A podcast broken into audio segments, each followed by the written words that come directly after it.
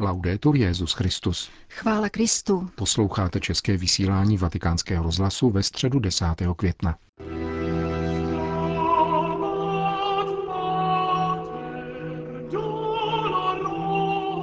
Na svatopetrském náměstí se dnes dopoledne sešlo přibližně 20 tisíc lidí, aby se účastnili generální audience.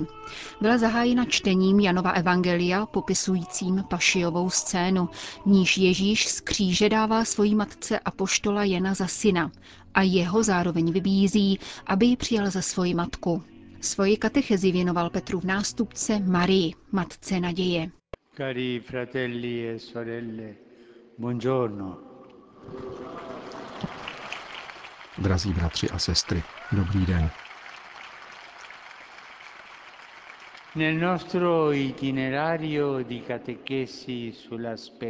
V našem cyklu katechezí o křesťanské naději dnes pohlédneme na Marii, matku naděje. Maria na cestě svého mateřství prošla více než jednou nocí. Již od prvního okamžiku, kdy se objevuje v evangelích, je jakoby postavou z nějakého dramatu. Nebylo snadné přitakat andělovu zvěstování. A přece tato žena v rozpuku mládí odvážně odpovídá, aniž by znala úděl, který ji čeká. Maria se v oné chvíli jeví jako jedna z mnoha matek našeho světa, odvážných až do krajnosti, máli přijmout příběh nového, rodícího se člověka do svého lůna. Ono přitakání je prvním krokem z dlouhého výčtu projevů poslušnosti, mnohačetné poslušnosti, provázející ji na cestě mateřství. Maria se tak v evangelích jeví jako tichá žena, která nezřídka nerozumí všemu, co se kolem děje, ale která každé slovo a každou událost rozvažuje ve svém srdci. V této ochotě se krásně rýsuje Marína psychologie. Není ženou, která upadá do deprese před životními nejistotami, zejména když se zdá, že nic neprobíhá tak, jak má. Není ani ženou, která by se násilím vzpouzela a stavila se proti životnímu údělu, který se nezřídka tváří nevraživě. Nezapomínejme, že mezi nadějí a nasloucháním je vždycky velká spojitost. A právě Maria je ženou, která naslouchá, přijímá život, jak se dává, tedy s jeho šťastnými dny, ale také s jeho tragédiemi, které bychom si nikdy nepřáli. Až k vrcholné Marijně noci, kdy je její syn přibyt na dřevo kříže. Fino a quel giorno Maria era quasi sparita dalla trama dei Vangeli. Až do onoho dne Maria ve sledu evangelních událostí téměř nevystupuje. Svatopisci naznačují, že postupně ustupuje ze scény a odmlčuje se ve vztahu k tajemství syna, který je poslušen otci. Maria se však objevuje znovu právě v tomto ústředním okamžiku, když se velká většina přátel ze strachu rozutekla. Matky nezrazují a v souvislosti s oním okamžikem u paty kříže nemůže nikdo z nás říci, které utrpení bylo krutější. Zda utrpení nevinného muže, který umírá popravou na kříži, anebo agónie matky, která provází poslední okamžik života svého syna. Evangelia jsou lakonická a krajně diskrétní. Matčinu přítomnost opisují jednoduchým slovesem. Stála. Stála tam. Neříkají nic o jejich hnutích, zda plakala či neplakala, ani zmínka, která by popisovala její bolest. Do těchto podrobností se pak pustila představivost básníků a malířů, kteří nám zanechali obrazy a opisy v dějinách umění a literatury. Evangelia však o Marii říkají pouze to, že tam stála. Byla zkrátka v tomto strašlivém a krutém momentu tam. Tato mladá nazarecká žena nyní, po letech s již prošedlými vlasy, znovu zápasí s Bohem, který má být pouze objímán, a s životem, který dospěl na práh té nejneproniknutelnější tmy. Maria stála v té nejneprostupnější tmě. Neodešla. Maria je tam, věrně přítomna pokaždé, kdy je třeba držet rozžatou svíci na ponurém a mlhavém místě. Ani ona nezná úděl skříšení, které v onom okamžiku její syn naplňoval pro nás všechny. Je tam kvůli věrnosti plánu Boha, za jehož služebnici se prohlásila prvního dne svého povolání, ale také kvůli instinktu, ve kterém každá matka jednoduše trpí po každé, když prochází nějakým utrpením její syn. Utrpení matek. Všichni jsme poznali silné ženy, které čelili utrpení svých dětí. La ritroveremo První den církve nacházíme ji, Matku naděje, uprostřed onoho společenství učedníků, kteří jsou tolik křehcí. Jeden zapřel, mnozí utekli, všichni měli strach. Ona tam však jednoduše stála tím nejnormálnějším způsobem, jako by to bylo něco zcela přirozeného. V prvotní církvi, prostoupené světlem z mrtvých stání, ale také otřesy prvních kroků, které měla církev ve světě učinit.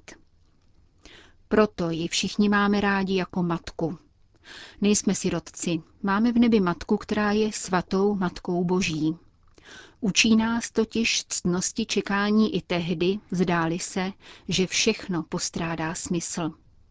Neustále důvěřuje mystériu Boha i tehdy, zdáli se, že Bůh je vinou zla tohoto světa zahalován. Maria, matka, kterou Ježíš daroval nám všem, kéž je oporou na naší cestě a stále promlouvá k našemu srdci. Vstaň, pohleď vpřed, pohleď k obzoru neboť ona je matkou naděje.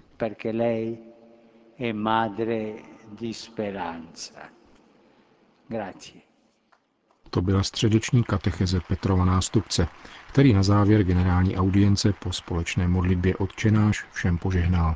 Dominus vobiscum. Et cum spiritu tuo. Sit nomen Domini benedictum. Ex hoc nunc et usque in seculum. Aiuterium nostrum in nomine Domini. Qui feci celum et terram benedicat vos omnipotens Deus, Pater et Filius et Spiritus Sanctus. Amen.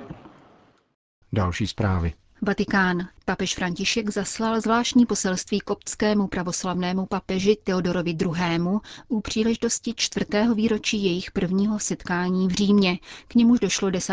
května roku 2013 a které nadále připomíná dnešní den bratrství pravoslavných koptů a katolíků přání pokoje a zdraví připojuje také výrazy vděčnosti za duchovní pouta spojující Petrův stolec s Markovým stolcem. Ještě jednou vyjadřuji hlubokou vděčnost za pohostinství, za naše setkání a společnou modlitbu jako bratří v Kristu, píše papež František. Obzvláště jsem vděčný za to, že jsme upevnili naši křestní jednotu v Kristově těle prostřednictvím společného prohlášení, že se budeme s jedním srdcem a jednou myslí upřímně snažit neopakovat křest, jenž byl udělen v jedné z našich církví, u žádného člověka, který se bude chtít připojit k druhé. Náš bratrský svazek nás vybízí k zintenzivnění společného úsilí ve směřování k viditelné jednotě v různosti pod vedením Ducha Svatého. Jak dodává papež František ve svém listu na této cestě, jejímž cílem je sdílení eucharistického stolu, jsou obě církve podpírány mocnou přímluvou a příkladem mučedníků. Závěru ujišťuje patriarchu Teodora II. o své modlitbě za pokoj v Egyptě a na celém Blízkém východě. Itálie. Blížící se z té výročí fatimských mariánských zjevení připomíná dnešní vydání listu Avenire přehledem iniciativ k poctě Matky Boží.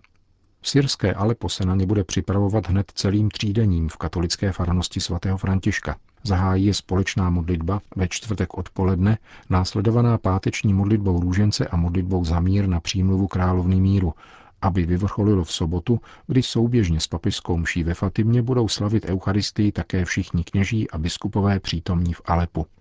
Jsou na ní zváni křesťané všech obřadů. Slavnostní koncelebraci bude předcházet procesí se sochou Pany Marie Fatimské ulicemi rozbořené syrské metropole a zasvěcení města jejímu neposkvrněnému srdci. Obdobného úkonu se zhostí také nizozemští biskupové, kteří při sobotních nešporách v Maastrichtu zasvětí všechny diecéze a její obyvatele Matce Boží.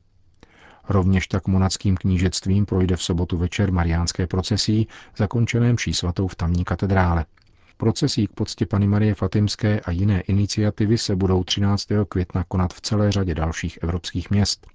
Deník italských biskupů za všechny uvádí Rigu, jejíž teologický institut uspořádal konferenci o neposkvrněném srdci. Litevský Kaunas, kde bude slavnostní mši sloužit tamní apoštolský nuncius na prostranství před katedrálou a běloruskou diecézi Pinsk, kde bude v městě Baranaviči kostel Matky Boží Fatimské postavený na sklonku minulého století povýšen na poutní svatyni. Jak poukázal místní ordinář, pínský biskup Antoní Džemjanko, je to výjimečné znamení, dokládající živou víru a úctu. Vatikán. Fatima bývá nazývána oltářem světa vzhledem k modlitbám, které se z tohoto poutního místa neustále zvedají. Měla by však být považována také za katedru světa, protože slova, která tam Maria pověděla, musí být v učení církve neustále přítomná, říká kardinál José Sarajva Martins. Už pozítří v pátek 12. května poputuje papež František do Fatimy na oslavistého výročí zjevení Pany Marie. Mnohaletý prefekt Kongregace pro svatořečení, portugalský kardinál Martins, je zvláštním svědkem fatimského poselství. Doprovázel svatého Jana Pavla II. na pouti do Fatimy a dodnes vzpomíná na mimořádné pouto, které spojuje toto místo s polským papežem. V předvečer Františkovi pouti zdůrazňuje neslábnoucí váhu poselství Pany Marie, zejména v našich časech, kdy lidé masově opouštějí víru a vzdorují evangeliu. Poselství svatými je pro současnou společnost mimořádně aktuální, protože Panna Maria řekla pasáčkům některé věci, které jsou pro dnešního člověka naprosto nezbytné. Zejména otázky, které se týkají víry, to je jeden z hlavních prvků poselství. První apel Panny Marie ve Fatimě se týkal právě problému víry. Víra je nezbytná. Bez obnovení víry není možné být křesťanem. A to představuje také jeden z nejvážnějších problémů našich společenství. Máme chabou víru, šíří se ateismus.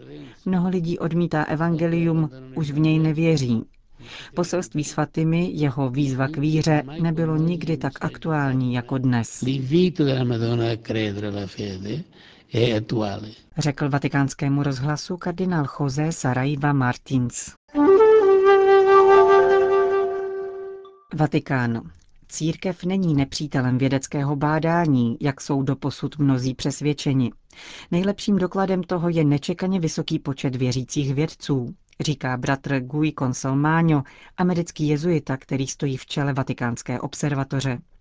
Jak řekl našemu rozhlasu u příležitosti probíhající konference o černých dírách a velkém třesku, věřící astronomové a kosmologové by měli provést jakýsi coming out a přiznat se ke své víře. Bratr Consolmagno nicméně varuje před směšováním vědy a víry. Tvůrce teorie Velkého třesku byl po této stránce velice opatrný, říká šéf vatikánských astronomů na okraji právě probíhající konference, která připomíná otce George Lemaitre. Ačkoliv byl tento belgický kněz, matematik a kosmolog z Katolické univerzity v Lovani průkopníkem toho, co dnes nazýváme Velkým třeskem, výrazně rozlišoval počátek vesmíru od jeho původu říká bratr Consolmagno.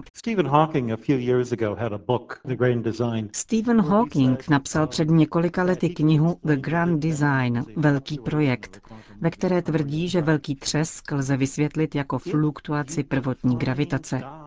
Pokud ovšem definuješ Boha jako to, co dalo počátek velkému třesku, a potom tvrdíš, že velký třesk způsobila gravitace, pak netvrdíš, že Bůh neexistuje, ale že Bůh je gravitace. To ale není můj Bůh. Sám Lemaitre byl v této věci velice opatrný a připomínal lidem, včetně papeže Pia XII., že akt stvoření není tím, co se událo před mnoha miliardy let, ale že se děje stále. Bůh jako stvořitel existuje dříve než čas a prostor. Stvořitelský akt trvá nadále, v každé chvíli existence. Pokud tedy chápeš Boha jako to, co dává počátek velkému třesku, pak ho redukuješ na přirozené božstvo, na Jupitera, který vysílá blesky. To není Bůh, ve kterého věříme my křesťané. My věříme v nadpřirozeného Boha. Uznáváme ovšem, že Bůh je původcem existence vesmíru a věda nám říká, jaký je. Hovořil ředitel Vatikánské astronomické observatoře bratr Consolmagno.